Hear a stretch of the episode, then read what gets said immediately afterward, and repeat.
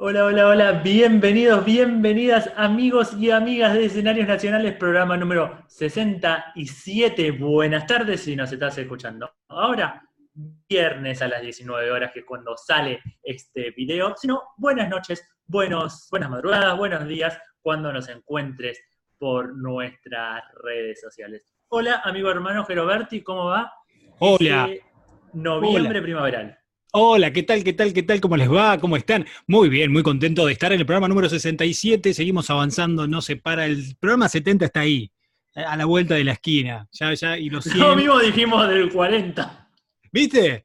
¿Te das cuenta? Pero bueno, pero ya estamos. O sea, es una realidad. No es que querramos rellenar este momento, pero hay que decirlo. Estamos muy contentos de seguir avanzando, de seguir cumpliendo más y más programas y de la cantidad de cosas que han sucedido, sobre todo en este año tan particular y bueno, obviamente siempre la primicia, la noticia, la novedad aquí en, escenarios nacionales, que, es, una gran responsabilidad también, ¿no? Digo, esto de comunicar y de dar las noticias que todo el mundo está esperando, ya que es una de las actividades eh, eh, más recluidas en toda esta pandemia, digo, más este, excluidas en realidad, eh, de dejar un poco de lado el teatro, la música, todo lo que tiene que ver, todo justo lo que tratamos acá. Así que por eso ni más ni menos la cantidad de, interacción y, de, importancia que le da la gente a, las redes y, bueno, obviamente a la página de escenarios.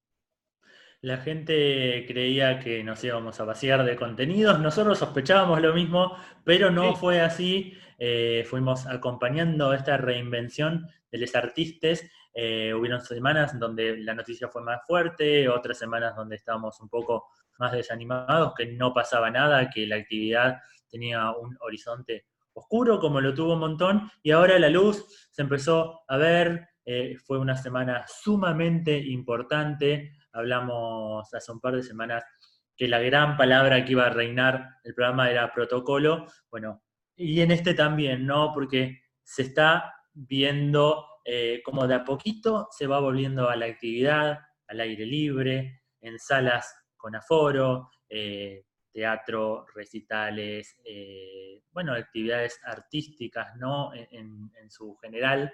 Eh, vamos a estar contando de un montón de cosas acá en escenarios nacionales en el programa número 67, en este noviembre, en este 11, 12, 13, viernes 13. 13 de eh, noviembre. viernes 13 de noviembre. Viernes 13. Sí. Ay, ay, ay. Algo... No pasa nada.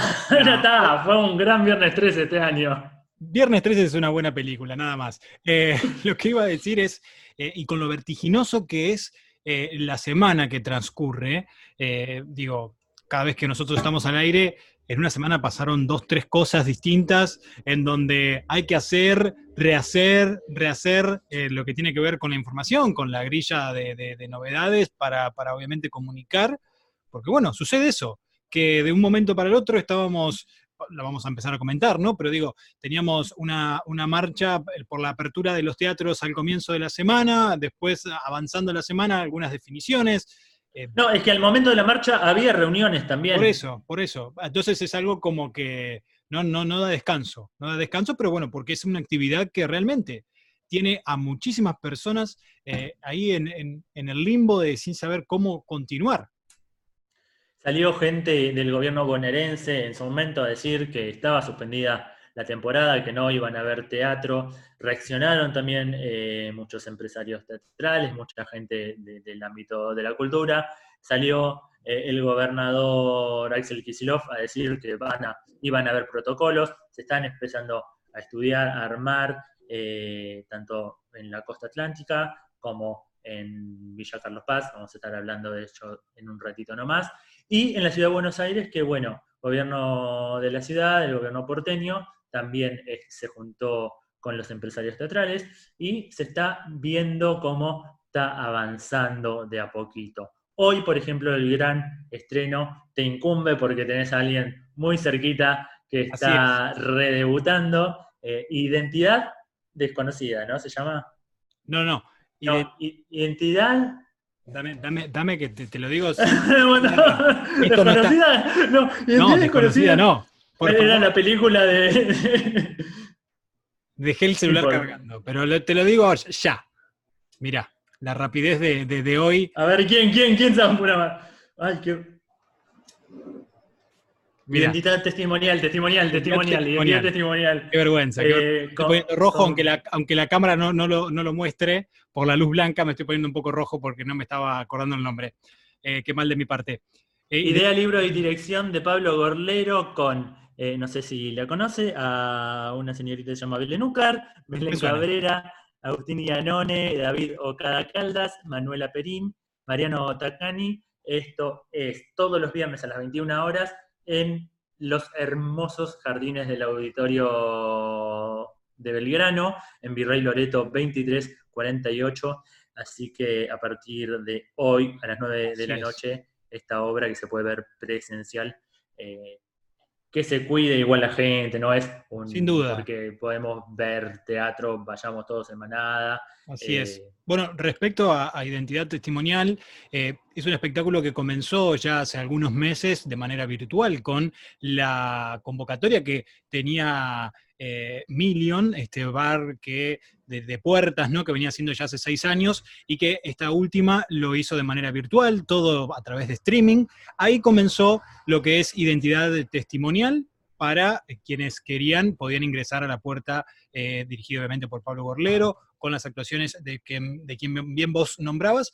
Luego pasó a un streaming por Teatro Ama, ¿sí? que ahí se llevó a cabo una función y bueno, después finalmente eh, se puede hacer realidad esto de eh, el teatro al aire libre, ¿no? De poder llevar la puesta, llevar las canciones de, que tienen que ver con todo esto, ¿no? Con la igualdad, con todo lo que tiene que ver con la raza, con la discriminación, unos puntos muy interesantes como sabe abordarlo ni más ni menos que Pablo Borlero, obviamente. Así que unas canciones que sinceramente emocionan y bueno, quienes tienen este, la posibilidad de ir, quienes se animan y quienes cumplen obviamente con todos los protocolos, y no son, eh, porque esto hay que decirlo también, no son eh, pacientes de riesgo, eh, pueden ir en, los, en, la parte del Auditorio Belgrano, en, los jardines, es al aire libre, va a haber para, si quieren tomar algo, se pueden ubicar ahí, y bueno, a partir de hoy comienza entonces y va a estar durante seis viernes disponible para que puedan ir a verlo hay mucha gente que tiene muchas ganas de volver a vivir teatro. Digo, del lado del espectador, ya corriendo eh, de la necesidad física también y económica de muchos artistas. Eh, había puesto una encuesta en escenarios en la semana eh, de si tenés ganas de volver, si irías ya a ver teatro, y muchos dijeron, la mayoría, el mayor porcentaje de la gente que votó puso que sí, creo que yo y un amigo más, que es paciente de riesgo, eh, pusimos que esperaríamos la vacuna, pues no nos podemos arriesgar, pero estamos todos muy deseosos de volver a ver teatro, o en los teatros o en estos espacios al aire libre. Eh, recién estábamos comentando fuera de aire que, por ejemplo, el ministro de Cultura de la Ciudad de Buenos Aires había tuiteado el día miércoles que también está muy emocionado por volver a ver obras teatrales al aire libre en el anfiteatro del Parque Centenario, nosotros que tanto lo dijimos, ¿no? Este espacio grande, espacioso, eh, hermoso.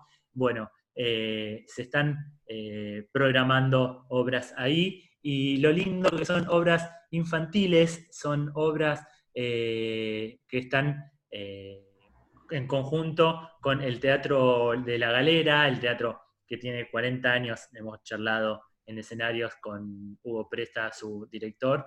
Bueno, se estaba pudiendo ver, por ejemplo, la arena y el agua, y lo pudieron ver los chicos y, chicas de arte en los barrios. Eh, esto es en el marco del mes de la niñez, con el hashtag Te extrañaba Bea. Así que también desde las redes de cultura del gobierno de la ciudad y del gobierno de la provincia también están contando todas estas propuestas para que, bueno, podamos también disfrutar de cosas al aire libre gratuitamente. Quiero hacer una, una, acotación respecto a esto, justamente que viene a colación del anfiteatro, eh, y extenderme y hacerme eh, llegar a, rincones de todo el país, eh, porque, bueno, vengo de un pueblo de Entre Ríos, en donde he visitado pueblos vecinos, y en alguna que otra plaza hay un lindo anfiteatro que quizás entren 100 personas o, tal vez menos, bueno, pero eh, va, es como un pedido más que, quizás una, noticia, ¿no? Digo, que, podamos volver a los teatros en esos pueblos que por ahí eh, tanta falta hace, ¿no? El hecho de eh, utilizar ese anfiteatro, que uno lo, usaba simplemente para sentarse a tomar mates quizás un fin de semana, porque ya esto, recordemos, obviamente, ya no se usa, digamos, generalmente eh, lo que hay un anfiteatro en la plaza, muy rara vez, o por lo menos lo digo por, parte de las pequeñas ciudades de distintas partes del país, en donde no se da la utilidad por la cual están creados, digamos, de llevar adelante un espectáculo o muy de vez en cuando con algún eh, quizás este, día conmemorativo, pero esto, ¿no? De empezar a, ocupar esos lugares que están ahí para eso, para que haya una persona o dos, tres personas eh, haciendo función, haciendo servicio del arte para quienes tanto lo necesitan. Y, bueno, esto que suceda, ojalá con todos los protocolos y todas las medidas necesarias en todo el país que, y sobre todo las provincias que tienen permitido esto también, ¿no? Estaba buenísimo, amigo, lo que decís, porque eso es cierto, ¿no? Uno, desde que está con escenarios nacionales, eh, recorre a la lejanía eh, un poco más, las ciudades más pequeñas de nuestro hermoso y extenso país. Eh, y cada ciudad, cada pueblo tiene su escuela de teatro, su centro cultural, donde capaz son espacios chiquitos y podrían salir a, las plazas. Ahora los climas están mucho más lindos para compartir arte entre los vecinos, les vecines, eh, que, está buenísimo también, ¿no? Y, distraernos de tanta noticia, de tanta cosa fea que estamos viviendo en el mundo todes. Así que eh, eh, el llamado entonces es, a las secretarías de cultura, eh, a, la gente que corta el bacalao, como se dice, de abrir esas, esas salas, esos espacios, esos centros culturales. no sé, hay mucho taller de, adulto mayor que necesitan Totalmente. expresarse, ¿no? Bueno, de Capaz el adulto mayor es más, es más difícil, es más riesgoso por esto, que tienen que que cuidarse más.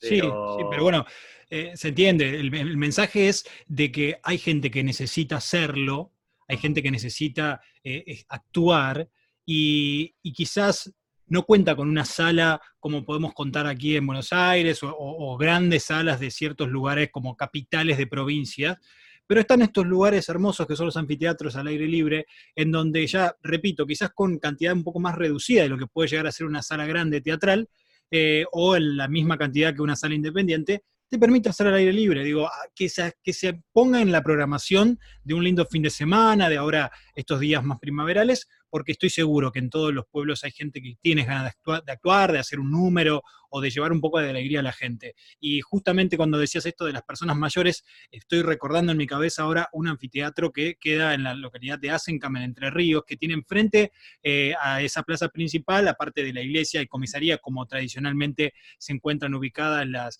la, demografía de, los pueblos, está, hay un geriátrico también que hemos tenido la posibilidad de visitar hace algunos años, eh, en donde hay muchos abuelos y gente que, cuando quiere respirar un poco de aire puro sale a la plaza. Bueno, eh, si todo es organizado, si todo se hace con cuidado, yo creo que hay, hay, hay maneras de, preventivamente disfrutar y, pasarla bien, ¿no? Y, volver a, de a poquito a la normalidad.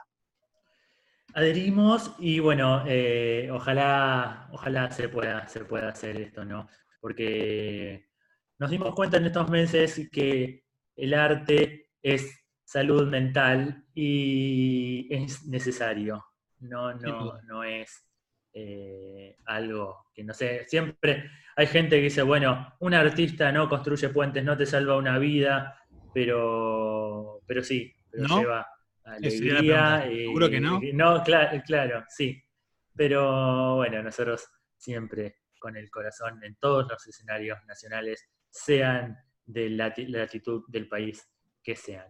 Eh, hablamos un montón, todavía no contamos las noticias de la semana, pero venía un poco por todo esto, ¿no? Eh, vamos a dejar donde nos pueden encontrar para contar cuando terminamos las noticias. Vamos a tocar un poco la grilla, porque esto es así, porque arrancamos a hablar y es más fuerte que hablando. vamos a contar las noticias de la semana. Bueno, vamos con el título que seguramente han visto en muchos lugares porque se consensuó el protocolo general para el regreso de la actividad teatral y musical con público en las eh, diferentes, en, salas, digamos, ¿no? Eh, después de cuatro meses de trabajo y en articulación entre el Ministerio de Cultura de la Nación, el Ministerio de Salud de la Nación, la Superintendencia de Riesgos de Trabajo y también en conjunto con la Asociación Argentina de Empresarios Teatrales y Musicales, también la Asociación Argentina de Actores, se consensuó un protocolo general para regresar a la actividad teatral y musical con salas con público, ¿no? Esto que tanto se estaba hablando y tanto se estaba trabajando. Bueno, bien lo dije, cuatro meses de vaivenes.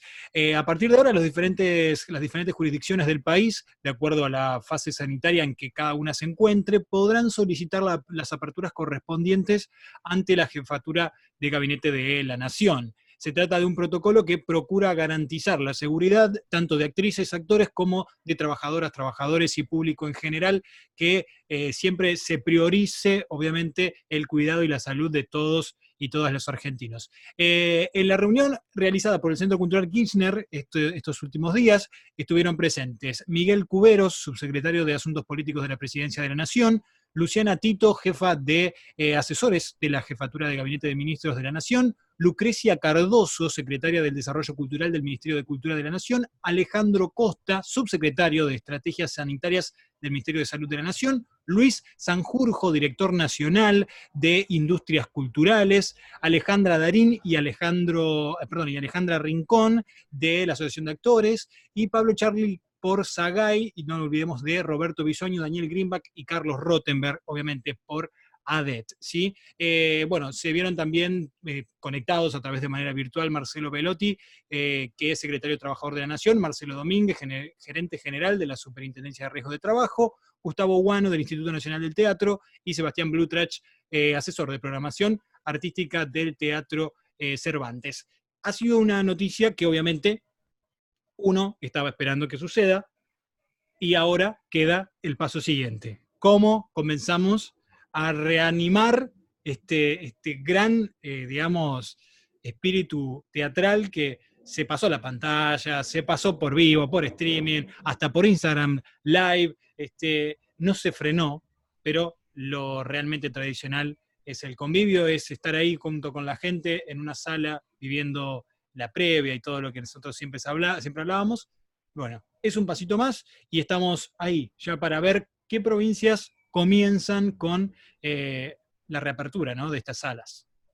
Estábamos muy ansiosos eh, de esperar esa foto, ¿no? de esperar esa comunicación oficial a nivel cultura-nación. Después, cada eh, jurisdicción, cada ministerio va a desentrañar cómo va a volver según en la fase del aislamiento que se encuentre. Ya el, laburo se hace como más a lo pequeño, pero el gran comunicado, eh, la, gran reunión con las cabezas de todo a nivel nacional, era esto que estábamos esperando y bueno, eso fue lo que se resolvió. Tenemos para contar, por ejemplo, lo que escribieron desde ADET, desde los empresarios teatrales y de la música. Cuando lo leí, ya vengo medio eh, emocionado por un montón de cosas de, la semana y fue como una bomba de sensaciones y sentimientos que explotó. Cuando leí el comunicado de ADET también se me llenaron los ojos de lágrimas y quería compartirlo porque fue una cosa que se vio en redes que titula así, ¿no? Esa sensación única de vivir un espectáculo en vivo. Pronto volverán el teatro y la música y volverá esa sensación tan única que solo un espectáculo en vivo nos puede dar. Volverá esa alegría que provocan las marquesinas encendidas esa sensación inigualable de escuchar el sonido de un show casi con todo el cuerpo. Volveremos a recomendar esa obra que nos emocionó y queremos que te transforme a vos también. Y volveremos a llevar a esa persona que amamos, a ese concierto que tanto esperamos. Pronto volveremos a vivir eso que nos da eh, el teatro y la música, momentos únicos, irrepetibles, conmovedores, momentos de encuentro. Por eso nos cuidamos y por eso te cuidamos. por eso queremos volver, estamos listos para hacerlo. Vuelven el teatro y la música, volvamos a disfrutar, es el comunicado que compartieron desde ADET. Emotivas palabras, eh, esa sensación creo que nos afecta a, todos y a todas, ¿no? Traspasa unas líneas eh, y bueno, queríamos obviamente compartirlas en escenarios nacionales también. Bueno, una palabra muy buscada es la de Carlos Rottenberg. Siempre, siempre que se trate de teatro, de actividad teatral, eh, su palabra y con mucha, con mucha carrera detrás, ¿no? Digo, con mucha calle. Eh, trae, ha, sabido traer alivio, ha sabido traer esperanza y ahora eh, dice, el teatro y la música dejaron de ser actividades clausuradas. Una palabra que sin duda es chocante y, y bueno, que nos lleva también a momentos duros de la historia de nuestro país, ¿no? Luego de que la actividad teatral y de shows musicales en vivo quedaran afuera de las actividades autorizadas por la Nación y el gobierno porteño, a partir de la nueva fase de la cuarentena DISPO, que es en la que estamos actualmente, en el marco de la pandemia del coronavirus, el Ministerio de Cultura de la ciudad presentó este lunes pasado el nuevo protocolo para desarrollar eh, actividades escénicas con público y el anuncio confirmado este martes por la jefatura de Gabinete de la Nación y el gobierno porteño de habilitar estas salas, como decíamos anteriormente, fue un buen inicio de un camino que llevará tiempo, dice Rottenberg, llevará su tiempo hasta establecer la comunicación entre artistas y público. Celebro el valor simbólico que tiene dejar de ser una actividad clausurada obviamente regida por un protocolo sanitario que minimice eh, los riesgos ante la pandemia, que nunca dejamos de respetar, como ya ocurre en otras actividades, eso aseguró Carlos Rottenberg en una nota. Eh, uno de los principales impulsores, obviamente, es intentar revertir esta situación de la actividad teatral que siempre hemos hablado. Se está arbitrando las disposiciones que regirán la apertura, observando su cumplimiento para imaginar tener los primeros espectáculos con público presencial en pocos días. Más adelante, y en su charla también con este medio, dijo que eh, ahora viene una primera etapa que siempre supimos que habría de recorrer desde el momento en que se destrabase el cierre total que se impuso desde marzo.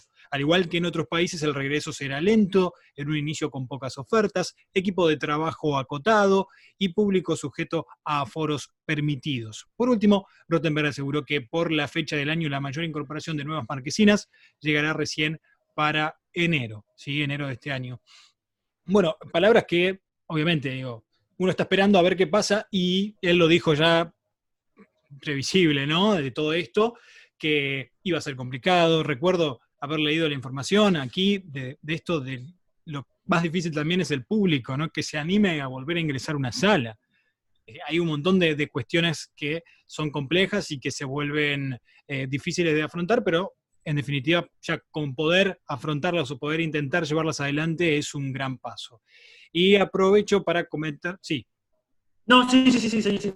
No, que iba a comentar que este lunes se llevó a cabo eh, una protesta en la Avenida Corrientes, era lo que hablábamos hoy al comienzo del programa, en respuesta a la no inclusión de la actividad teatral dentro de la nueva fase de cuarentena.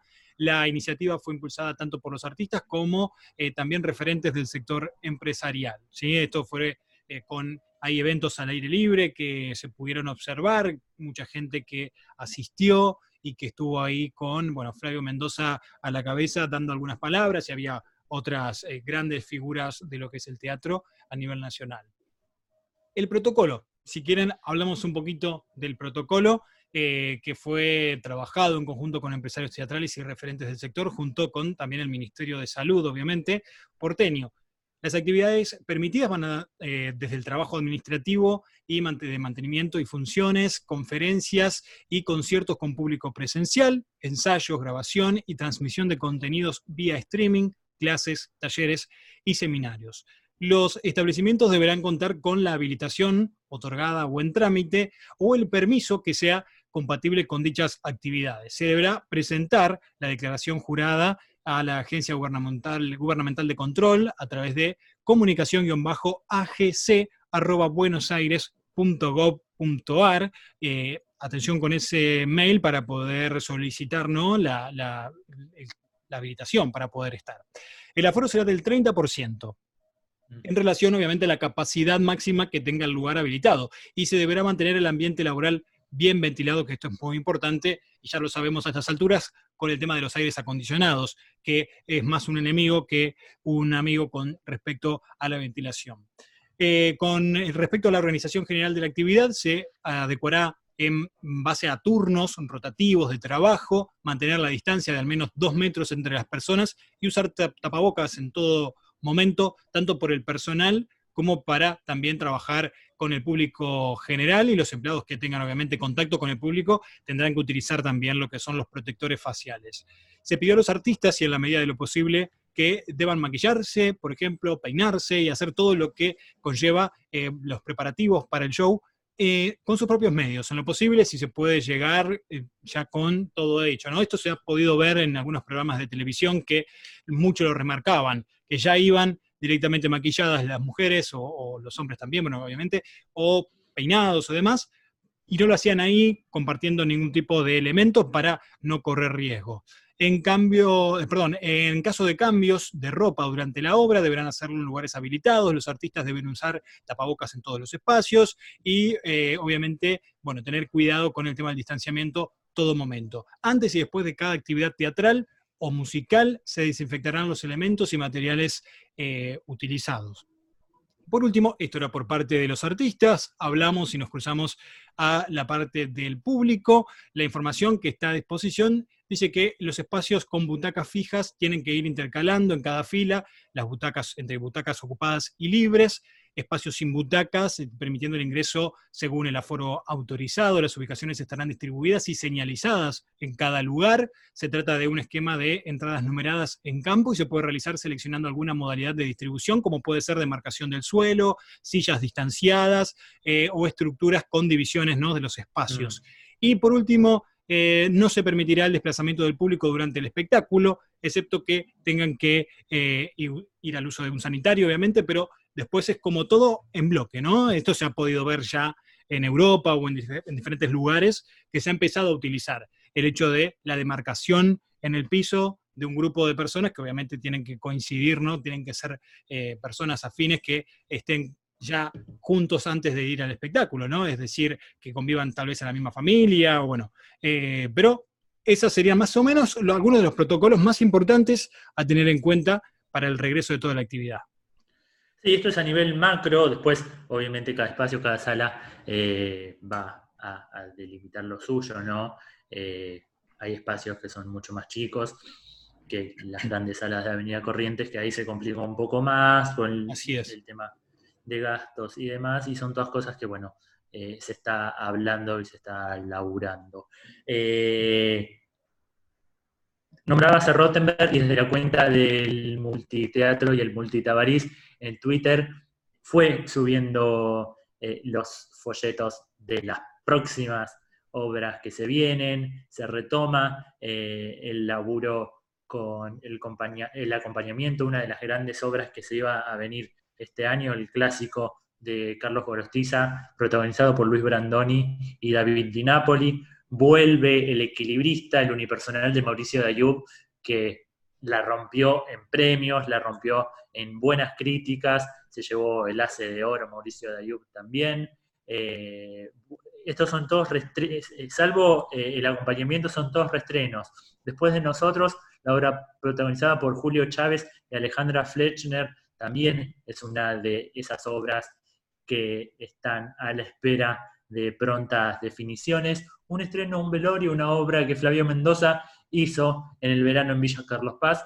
Parece que va a estrenar en el Teatro Broadway con Nicolás Escarpino, Raúl Lavie, Carmen Barbieri y Georgina Barbarosa. Y en cuanto al circuito estatal, al circuito del Complejo Teatral de Buenos Aires, volvería Happyland de Alfredo Arias y Gonzalo de María, protagonizada por Carlos Casela entre tantos otros. Hablamos del Complejo Teatral de Buenos Aires y habló Jorge Tellerman, su director, y dijo que todo avanza hacia la paulatina pero decidida reapertura de las salas de la ciudad. Eh, dio una charla, una entrevista con un programa en la AM750 y contó que está contento porque parece que todo avanza hacia la paulatina reapertura. Eh, ahora cada uno de los distritos tiene que reglamentar este tipo de actividad estamos muy expectantes de la respuesta que seguramente tendremos en las próximas horas.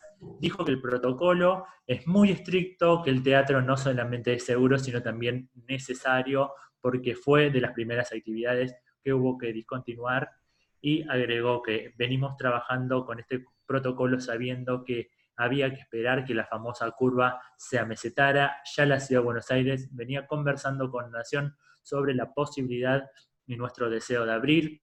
Hasta hace un par de semanas no era posible. El panorama comenzó a hacerlo posible en la última semana. Así, eh, también tenemos la palabra oficial desde el lado del complejo teatral de Buenos Aires con estas declaraciones de su director Jorge Tellerman.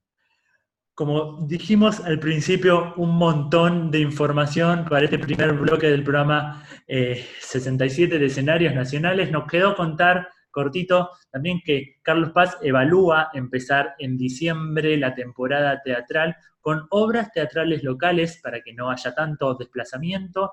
Eh, gente, productores de allá dijeron que los protocolos ya están aprobados y solo restan algunos detalles de sanitización, pero que hay luz verde para la temporada serrana, que estima más o menos una oferta de 20 obras, prácticamente la mitad de las que subieron en los últimos veranos, pero sí va a haber teatro con los protocolos correspondientes en la ciudad serrana y qué lindo Carlos Paz para unas vacaciones por el amor de Jesús. Así todo, 20 obras, qué, número impensado, ¿no? O sea, es, mucho. Es, mucho, para lo que venimos viviendo, así que bienvenido sea, sin duda. Nos pueden seguir en arroba escenarios nacionales en todas las redes, en www.escenariosnacionales.com.ar, es donde está esta materia prima. Así es. En Spotify, en el canal de YouTube, le robé. Pero lo dijo perfecto. lo dijo perfecto. Lo importante es que se hayan quedado hasta ahora, ya si pasaron todo este sermón que nos ponemos a hablar de la vida, del teatro, de todo lo que nos mueve, eh, quiere decir que son gente que nos quiere, gente que está ahí, que nos acompaña. Tenemos eh, oyentes y oyentas fieles y los queremos y las queremos un montón. Eh, seguramente, seguramente a esos oyentes a muchos de esos oyentes les guste la música que hace Lali, por ejemplo, que vamos a, hablar un poco de ella luego de escuchar este pequeño fragmento de lo que tengo yo de Lali, porque bueno, es una ganadora, es una ganadora. Ya te explico por qué. ¿Qué tenés de Lali? Ahora te muestro.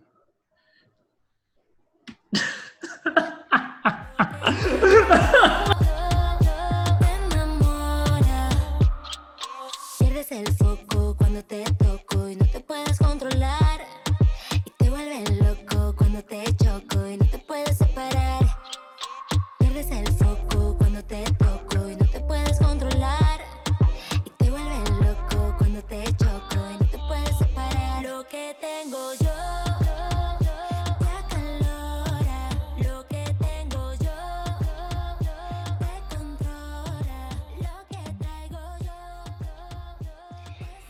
Y el día lunes se celebraron los MTV 2020. Y bueno, hay que decirlo, Lali, como estábamos escuchando, se llevó el único premio aquí, a nuestro país, lo trajo para Argentina, aunque ella esté en Madrid actualmente. Eh, una de las premiaciones musicales más importantes del año fue conseguido por Lali y también, bueno, sacó un single ah, con Casu ahora hace muy poquito, eh, como Mejor Artista Latinoamérica eh, del Sur, Eso, ese fue el título que tuvo este premio, donde estuvo también ahí codeándose con otros argentinos como, bien decíamos, Casu, Kea, Nicky Nicole y Tini. Así que ella decía eh, textualmente, eh, el premio es de todos lo llevamos para el sur, lo comparto con todos mis compañeros nominados y con todos los artistas de Argentina. Lali que no para de crecer, que sigue sumando premios y obviamente distinciones por su música, así que felicitamos desde aquí a esta gran artista argentina.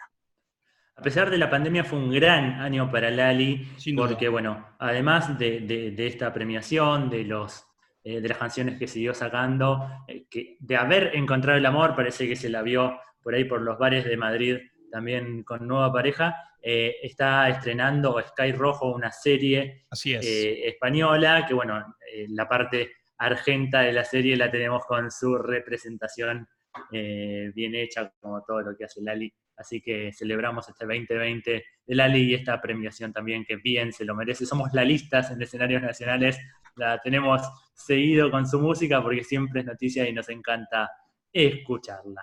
Ya la tenemos a ella del otro lado. Eh, ni bien leí el mail de Vale Franchi, a quien le mandamos un beso enorme y le agradecemos, con la gacetilla de prensa de este streaming me súper interesó. En experiencias sonoras se mezclan mundos que son eh, de nuestra razón de vida acá con Ger. La compañía La Zancada homenajea a los 100 años de la radio con la adaptación de dos de sus producciones escénicas. Para charlar de esto invitamos al programa número 67 de Escenarios Nacionales a Josefina de Cara, asistente técnica y musical de esta opción que podemos disfrutar los domingos. Hola José, bienvenida. bienvenida. Gracias por este ratito de charla. Hola, ¿cómo están? Gracias. ¿Cómo andás? La, pregunta que, estamos haciendo para empezar estas entrevistas pandémicas eh, es esa, ¿no? ¿Cómo te está transcurriendo a vos, más allá, después hablamos de todo lo que sea laburo, eh, personalmente, al sentimiento, a la emoción, toda esta cosa rara que estamos transcurriendo?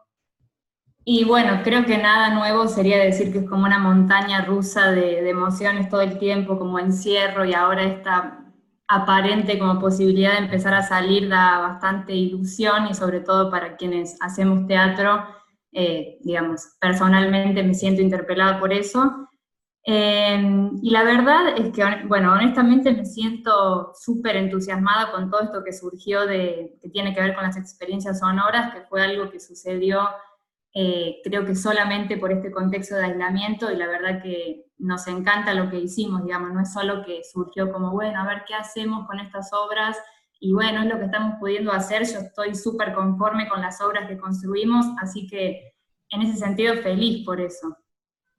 No eh, pude todavía vivir la experiencia, escuché unos fragmentitos que me pasaste y uno que es amante así del sonido y de imaginar mundos, nos transportó muchísimo estamos súper ansiosos de que sea domingo, así compartimos las dos experiencias, eh, pero bueno, queríamos tenerte antes y bueno, que compartir un poco con, con los oyentes del programa estos universos, ¿no? ¿Cómo nace? Ustedes tenían esta obra que la hacían en teatro como íbamos anteriormente, en la vieja normalidad, a la cual extrañamos un montón. Eh, ¿Cuándo hicieron estas obras? Cómo fue la adaptación y todo eso que nos interesa descubrir, ¿no? Bueno, estas son dos obras que, digamos, forman parte del repertorio de, obras de, La Zancada. Son dos unipersonales, eh, Atenta Ida es uno de ellos y el otro es Mimi de Lesbian on Killer. Obviamente, eh, como bien decís, eran espectáculos eh, creados para su representación en sala y nunca se pensó ninguna otra posibilidad. Y bueno, en esta situación de aislamiento fue como bueno, un mes, dos meses, unas semanas más, se parece que es todo el año, veamos qué hacer con estos materiales. Y junto con Pedro Alonso, que es quien editó ambas obras, eh, él es mi compañero en La Zancada, hago como una breve introducción de La Zancada, es este grupo eh, de teatro que está conformado por tres áreas, una que es el colectivo escénico que se encarga de, de hacer todas estas producciones escénicas, la otra es la Zancada Red Pedagógica Teatral, que es un espacio de formación actoral. Y la última, que es la más nuevita, sacamos una revista en el aislamiento también durante la pandemia. Así que bueno, dentro de la Zancada Red Pedagógica Teatral, con Pedro damos un curso que se llama La Acción Sonora, y tiene como objetivo pensar, digamos, en el mundo sonoro del teatro. Eh, en la producción, en la escucha, digamos, abocarnos a todo lo que tiene que ver con el sonido y con la escucha. Entonces, eh, algo que, mucho, algo, algo, que, perdón, ¿no? que es nuevo porque mucho no se ve, siempre uno habla de técnica, habla, bueno, capaz de iluminación, musicalización, así como un poquito de sonido, de vestuario, maquillaje, pero al sonido, eh, que fue también eh, la gran falta o falla de estas obras que veíamos grabadas en un principio, que no se nos escuchaban bien y nos alejaban tanto.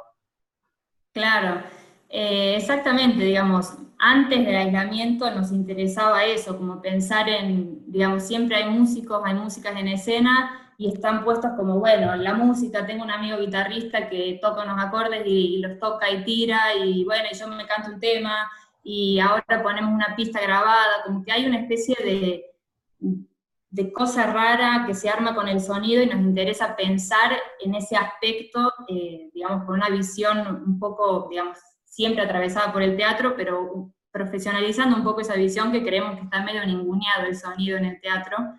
Eh, y bueno, con el aislamiento, esto que decía recién, como en esta traba de, bueno, ¿qué hacemos? Surgió esta posibilidad de hacerlo porque lo que veníamos trabajando en este curso de la acción sonora tiene que ver con esto, con grabar cosas, con editarlas, con eh, probar un montón de cosas que tienen que ver con lo, con lo sonoro, dejando quizás de lado lo visual, y fue como, a ver si probamos grabando, a ver si suena, a ver si va, y de repente, bueno, surgieron estas obras, y Pedro, que editó todo, la verdad que la rompió, eh, y obviamente se necesita un poco de conocimiento de, eso, que si no, así los sonidos pelados no, no, forman lo mismo, digamos, que, que se construye luego con la edición. Pero es, bueno. es volver un poco al viejo y querido y constitutivo eh, radioteatro, ¿no? Nosotros acá contamos eh, de los ciclos de radioteatro de la M750, no sé si tuviste la posibilidad de escuchar los sábados a las 23 horas, si no después te paso la datita. Eh, muy interesante, muy interesante también, y queríamos preguntarte, eh, ¿en qué, investigaron para, llevar adelante esto? ¿Estuvieron escuchando radioteatro? ¿Leyeron sobre los mismos? No es tan contemporáneo como a, no sé, a algo más cercano, pues tenemos que recurrir capaz a archivos históricos de cosas, nada que en YouTube no esté o que en Internet no podamos leer, pero me interesaba afrontar eso, cómo investigaron, cómo se fueron metiendo. Claro, en realidad medio que en el medio de, toda esta construcción, porque al principio estábamos habituándonos al Zoom, bueno, pero lo hacemos con la cámara, pero la cámara no tiene tan buena definición, entonces si lo hacemos solo sonoro, como que en, a mitad del proceso nos dimos cuenta que, ah, ok, es una obra sonora donde vamos a invitar a la gente que se coloque los auriculares, que cierre los ojos y se imagine, y entonces, bueno, a partir del momento en que nos dimos cuenta que eso era lo que estábamos construyendo, obviamente que volvimos y de hecho algo curioso que no tiene tanto que ver con lo que me preguntas, pero ahora lo digo, es que una cosa que, que está, digamos, para quienes hacemos teatro vigente en este momento, como es teatro, no es teatro, es teatro por Zoom, teatro grabado, teatro filmado, y volviendo, digamos, al radioteatro, como que toda esta problemática del streaming, si pensábamos un poco hacia atrás, el radioteatro era una especie de streaming de aquel momento. Eh, entonces, como pensándolo así, tampoco, no deberíamos tener tanto problema en llamar teatro o no teatro a una cosa o a la otra. Eh, y bueno, la principal diferencia que encontramos con el radioteatro, investigando un poco, es que, bueno, primero que el soporte no era radial en este caso, aunque nos interesa eh, seguir investigando y abarcar un poco, eh, avanzar hacia la radio, así que queremos conocer el mundo de las radios, pero es, digamos, esto de que el soporte no era la radio, pero, pero que la ficción se construía de una manera auditiva igual que en la radio. Entonces, eh, la similitud, aunque no fuese transmitida por la radio, estaba a la vista. Así que ahora siendo, digamos, los 100 años de la radio, nos parecía que también era una forma interesante de homenajear también eh, al sonido eh, y a la ficción auditiva, eh, haciendo una obra inspirada en el radioteatro.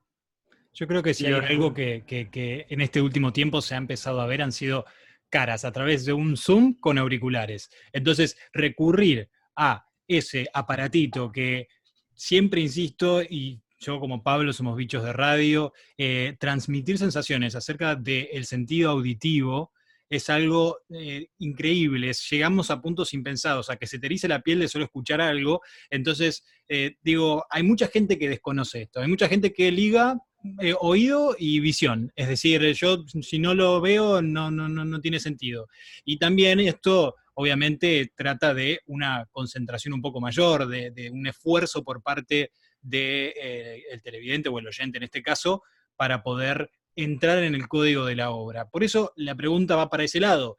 ¿Cuáles son las repercusiones? Si, si, o sea, antes de lanzarse con todo esto, si quizás probaron con algunos amigos de decir, a ver, fíjate qué te parece, cómo fueron las pruebas y cuáles fueron también los inconvenientes que se fueron presentando, porque uno está acostumbrado a una obra, nos filmamos y ya está, pero en sonido no puede pasar nada que, haga que la imaginación se distraiga y se vaya.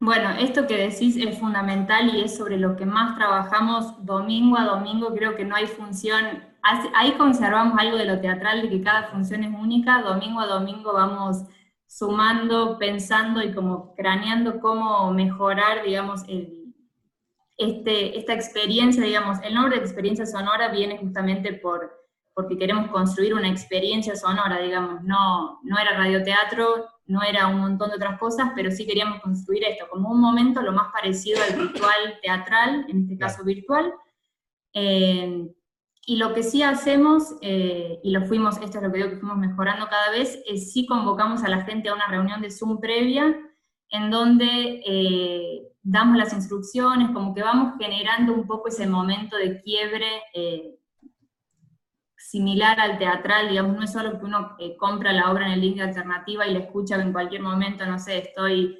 lavando las verduras y la escucho, sino que nos enfocamos por eso, como también la elección del domingo a la noche, que es como, bueno, un momento en donde todo se va oscureciendo, se va terminando la semana, eh, y tratamos de, en esa reunión de Zoom, generar como todas las de transmitir todas las herramientas posibles para, para que cada espectador y espectadora desde sus casas eh, cierren los ojos, lo hagan con auriculares, hacemos mucho hincapié en que el uso de auriculares hace la diferencia, porque bueno, el paneo de un lado al otro eh, si no tenés un equipo estereofónico no, no, se escucha. Digamos, el sonido es bueno igual, pero hay algo que se pierde. Eh, y bueno, eh, cuando lo fuimos haciendo las primeras veces, digamos, a partir de las evoluciones que nos dieron, fue que fuimos siempre repensando, ah, pero tal lo escuchó con, con el celular y no era tan bueno, entonces como que siempre vamos, grabamos un audio nuevo, un video nuevo, una placa nueva que hace énfasis en el uso de auriculares, que eso es como lo más importante, pero la verdad es que todo el mundo que, todo el mundo, toda la gente que, lo ha ido escuchando tiene súper buenas repercusiones porque de verdad, digamos, no porque yo forme parte, pero es excelente.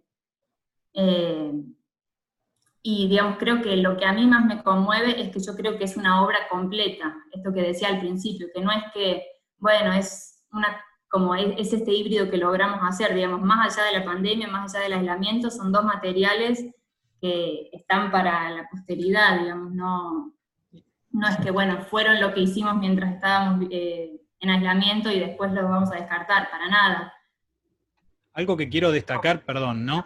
Eh, es esto, la, importancia del sentimiento o las sensaciones que se transmiten, porque los que hacían radioteatro hace 60 años, no era eh, Carlitos que iba pasando por la esquina, lo agarraban y le decían, eran actores.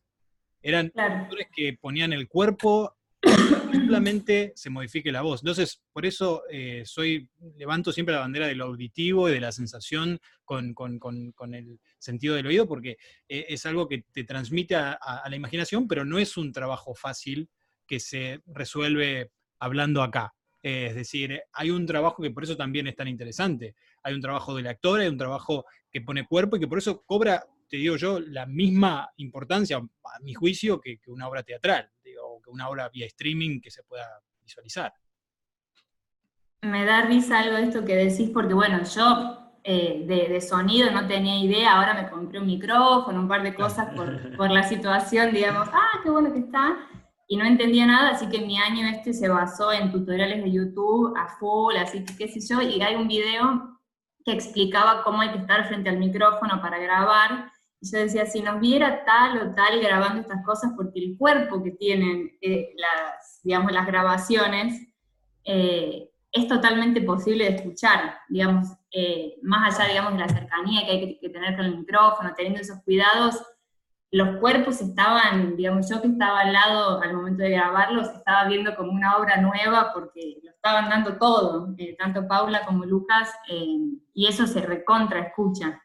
De hecho, varias de las de las devoluciones que, nos hicieron, y sobre todo las personas que vieron los espectáculos presenciales, era como, le puedo ver la cara, eh, quienes recordaban la cara de, tal o cual escena, eh, y eso es totalmente así.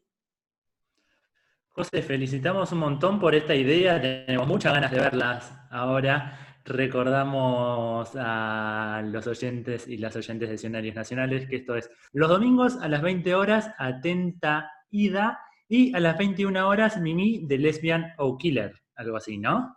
Sí, exacto. Las entradas se consiguen por alternativa teatral, son a la gorra virtual, tiene un mínimo esto. No, cero pesos. Cero pesos, así que no hay excusa para no verlo. Eh, ¿Con qué nos vamos a encontrar en los próximos meses del grupo? ¿Tienen un espacio físico donde añoren volver? ¿O el grupo es así medio circense va girando con su carpa? No tenemos un espacio físico todavía, así que nuestro lugar para volver será el reencuentro entre nosotros aún, pero bueno, otra cosa que quería comentar es que el el sábado es la última función de otro de los espectáculos de la compañía La Zancada, que se llama Otra vez Rosaura, y esta es una obra que se transmite en vivo por Zoom, y hay un montón de otros proyectos, así que si siguen a la zancada.teatro en Instagram, eh, se van a, mantener informados porque hay un montón de proyectos, eh, una revista que sale ahora el mes que viene, así que hay muchas cosas. ¿Revista en papel, en físico? Por ahora es digital, Estaremos leyéndoles entonces.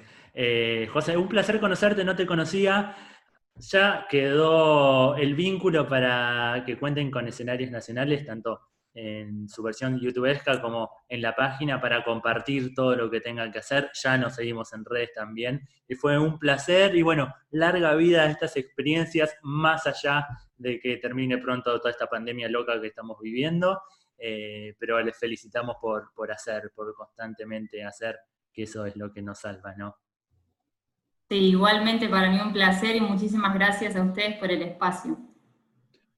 Un gustazo enorme. Pasada por el programa 67 de escenarios nacionales, Josefina de Cara, asistente técnica y musical de las experiencias sonoras. Arroba Geroberti, ¿con qué seguimos? Bueno, tenemos experiencia sonora, vamos a escuchar entonces un poco de música y este nuevo género que ha venido para quedarse ya hace un par de años. Hablamos del trap, hablamos de una mujer que está liderando el trap. Vamos a escucharla. Me gusta que me quieran, me gusta que me hablen, me gusta,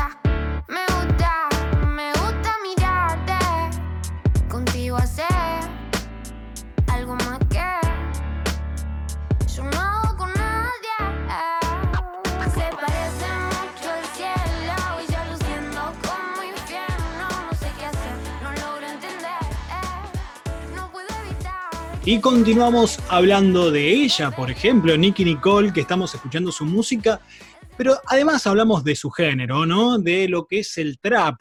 Duki, Bizarrap, Nicky Nicole son los que encabezarán esta nueva edición del Buenos Aires Trap. Atención, Buenos Aires Trap que eh, de, de, este momento, digamos ahora en el 2020, en esta actualidad, se hará a través del canal de YouTube. La primera vez que sucede será el 26 de noviembre con entrada, eh, obviamente con transmisión, no es entrada, transmisión libre y gratuita por el canal oficial de la empresa de Movistar. Así que el eh, Buenos Aires Trap, para todos aquellos que yo creo que igual está dentro de eh, el mundo en el que se mueve mucha gente, que es lo virtual, ¿no?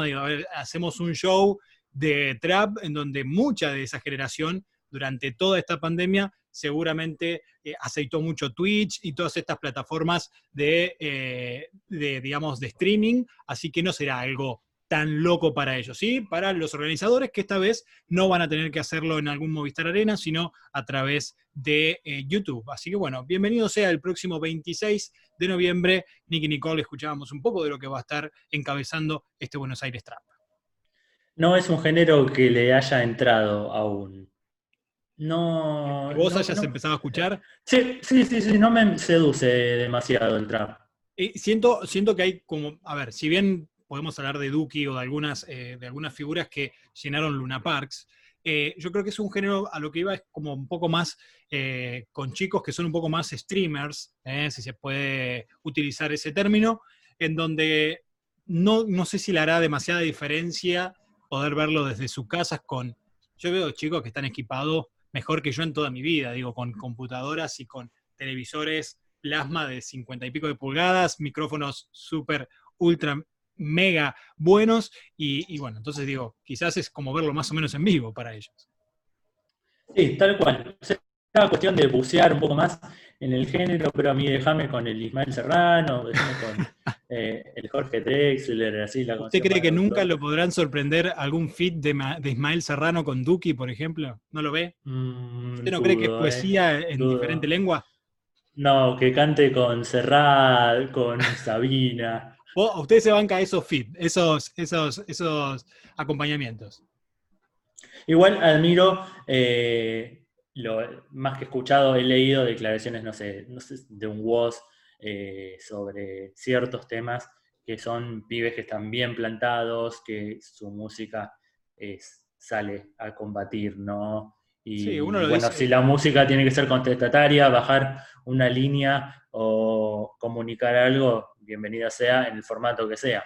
Y además uno creo que lo dice también por parte de lo desconocido, de, lo ignorante, al no consumirla, pero se sabe de, por sí que tienen muchísimos millones de, seguidores, no solamente en las redes sociales, me refiero a seguidores del género, y que han comenzado en la calle literal, digo, en, las peleas, en las batallas de gallos, como se le llama, eh, digo, estas eh, de los escalones también o algo así, de no quiero tirar términos que, por ahí errarles, pero eh, son, por ejemplo, Duki, Woz, pibes que desde muy chicos hacen cosas muy difíciles, que es rimar y que es ir dejando un mensaje, a veces a dos tiempos, como le suelen decir, eh, con, una calidad para poder eh, rapear o trapear, sin duda. Admirable la, velocidad mental, la asociación libre que muchas veces eh, tienen con la misma gente que le tira palabras. Así es, no grandes concursos. Sí, sí. Tal, cual. No me quiero meter mucho más porque voy a pecar de ignorante, ¿no? Pero siempre es lindo estas noticias y que traigas eh, al programa todo tipo de música. Escenarios tiene también ese espacio, ¿no? Escuchamos rock, escuchamos Lali, escuchamos trap. Eh, Así bienvenido toda la música, eh, por suerte. Tenemos agenda streaming como cada semana, tenemos cuestiones, cositas para invitarles. Eh, por ejemplo, los sábados y domingos de noviembre podemos ver eh, a la gorra virtual Sistema. Es una performance por streaming de la compañía que lleva el mismo nombre charlamos con Rocío Ferrer, que es su directora, su dramaturga y una de las actrices, que así nos invita a disfrutarlos. Sistema es una obra extrema que podría ser vista como una entonación de metáforas captadas por la intuición sensible. ¿Qué queremos decir con esto? Que es una obra para disfrutar con los sentidos. Tiene música, actuación, danza, literatura, piezas audiovisuales y también escenas en vivo para la interacción con el público. Las funciones son los días sábados y domingos a las 20 horas. Los días sábados es la función en vivo, el repertorio digital en transmisión directa y los días domingos es el acceso a la obra original, presencial e intransferible en este contexto. Las reservas las pueden hacer por el portal de Alternativa Teatral y encontrarán el link en las redes sociales en el Instagram de arroba sistema.performance. El equipo artístico está formado por un montón de artistas profesionales. Los performers son Magali Suárez, Pablo Canelo, Rocío Ferrer, en vestuario y escenografía Sofía Davies, en asistencia coreográfica Mariana Banfi, en producción musical Lucas Avelina, en realización audiovisual Facundo Emanuel Caramelo y Juan Manuel Muniz Oribe, en técnica e iluminación Belén Almirón, en fotografía Micaela Soledad Giudici y Nazareno Chávez, en producción ejecutiva, Manuela Ruffini. En asistencia de producción, comunicación y redes y en transmisión, Juliane Carrugnone. En diseño gráfico, Ángeles Pulfer. En asistencia de dirección y eh, operación de cámara. Y también charlamos con Micaela Irina Saninovich, que es asistente de dirección y producción de El Murmullo de las Casas, quien nos invita a ver la última función este domingo a las 19 horas. La compañía Cuerpo Equipaje se dedica hace seis años a la investigación y a la creación de artes escénicas.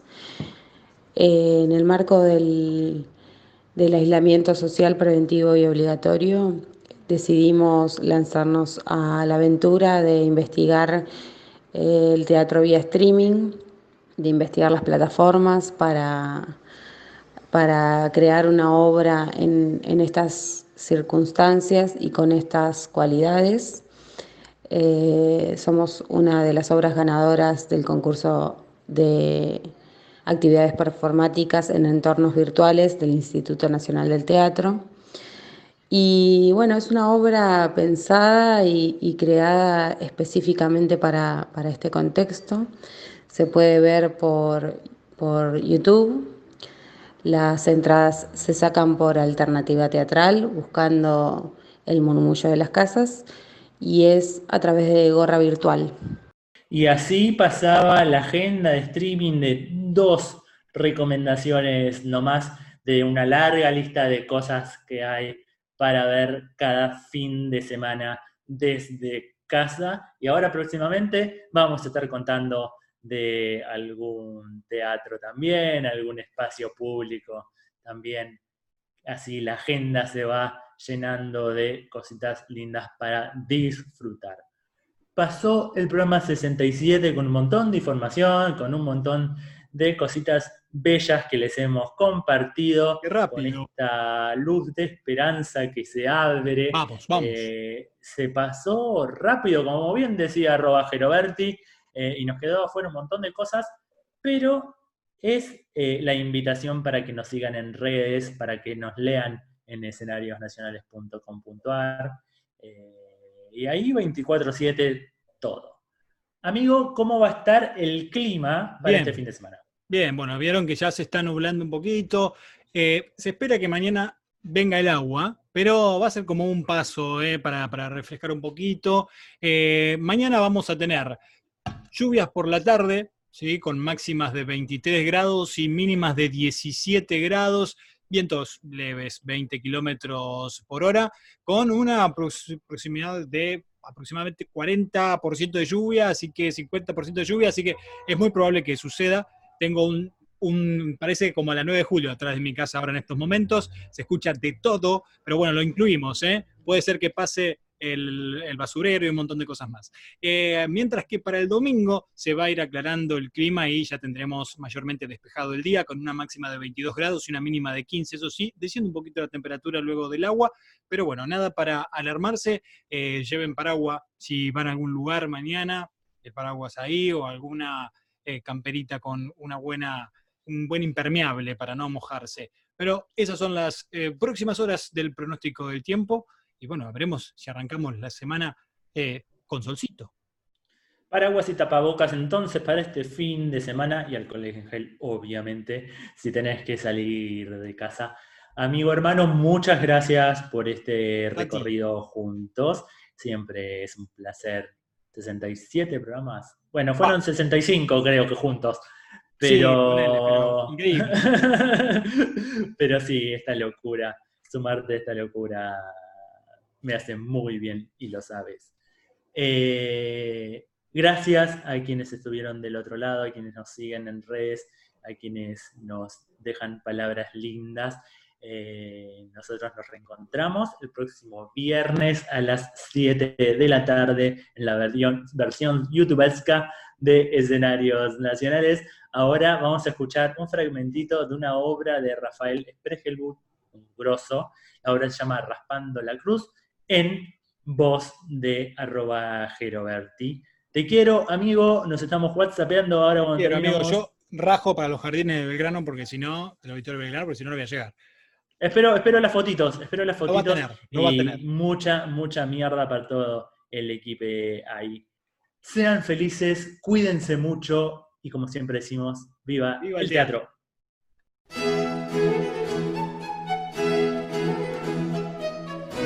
Baja, querida. Deje, deje, deje que le lleve las valijas. Mientras tanto. Ay, es una nena consentida. Ya no es una nena, pero quizá la hayamos consentido un poco más de lo tolerable la mataría. De no ser que nos es muy útil, y porque la queremos tanto. Rubí, baja de una vez. Ya va a ver cuando baje. Los ojos que tiene. Los ha heredado de su madre. ¡Ay! ¿Cómo pesa esto? Supongo que va a quedarse algún tiempo. Me encargaré de que lo pase muy bien. No hay otro lugar más tranquilo que este. salvo La tumba, claro está. Me siento formidable si hasta he recuperado mi viejo sentido del humor. ¡Rubí! Yo antes estaba muy mal, muy decaída. ¿Cuántos años cree que tengo? Vamos, sin miedo, sin miedo, diga. ¿Cuántos? No va a adivinar nunca.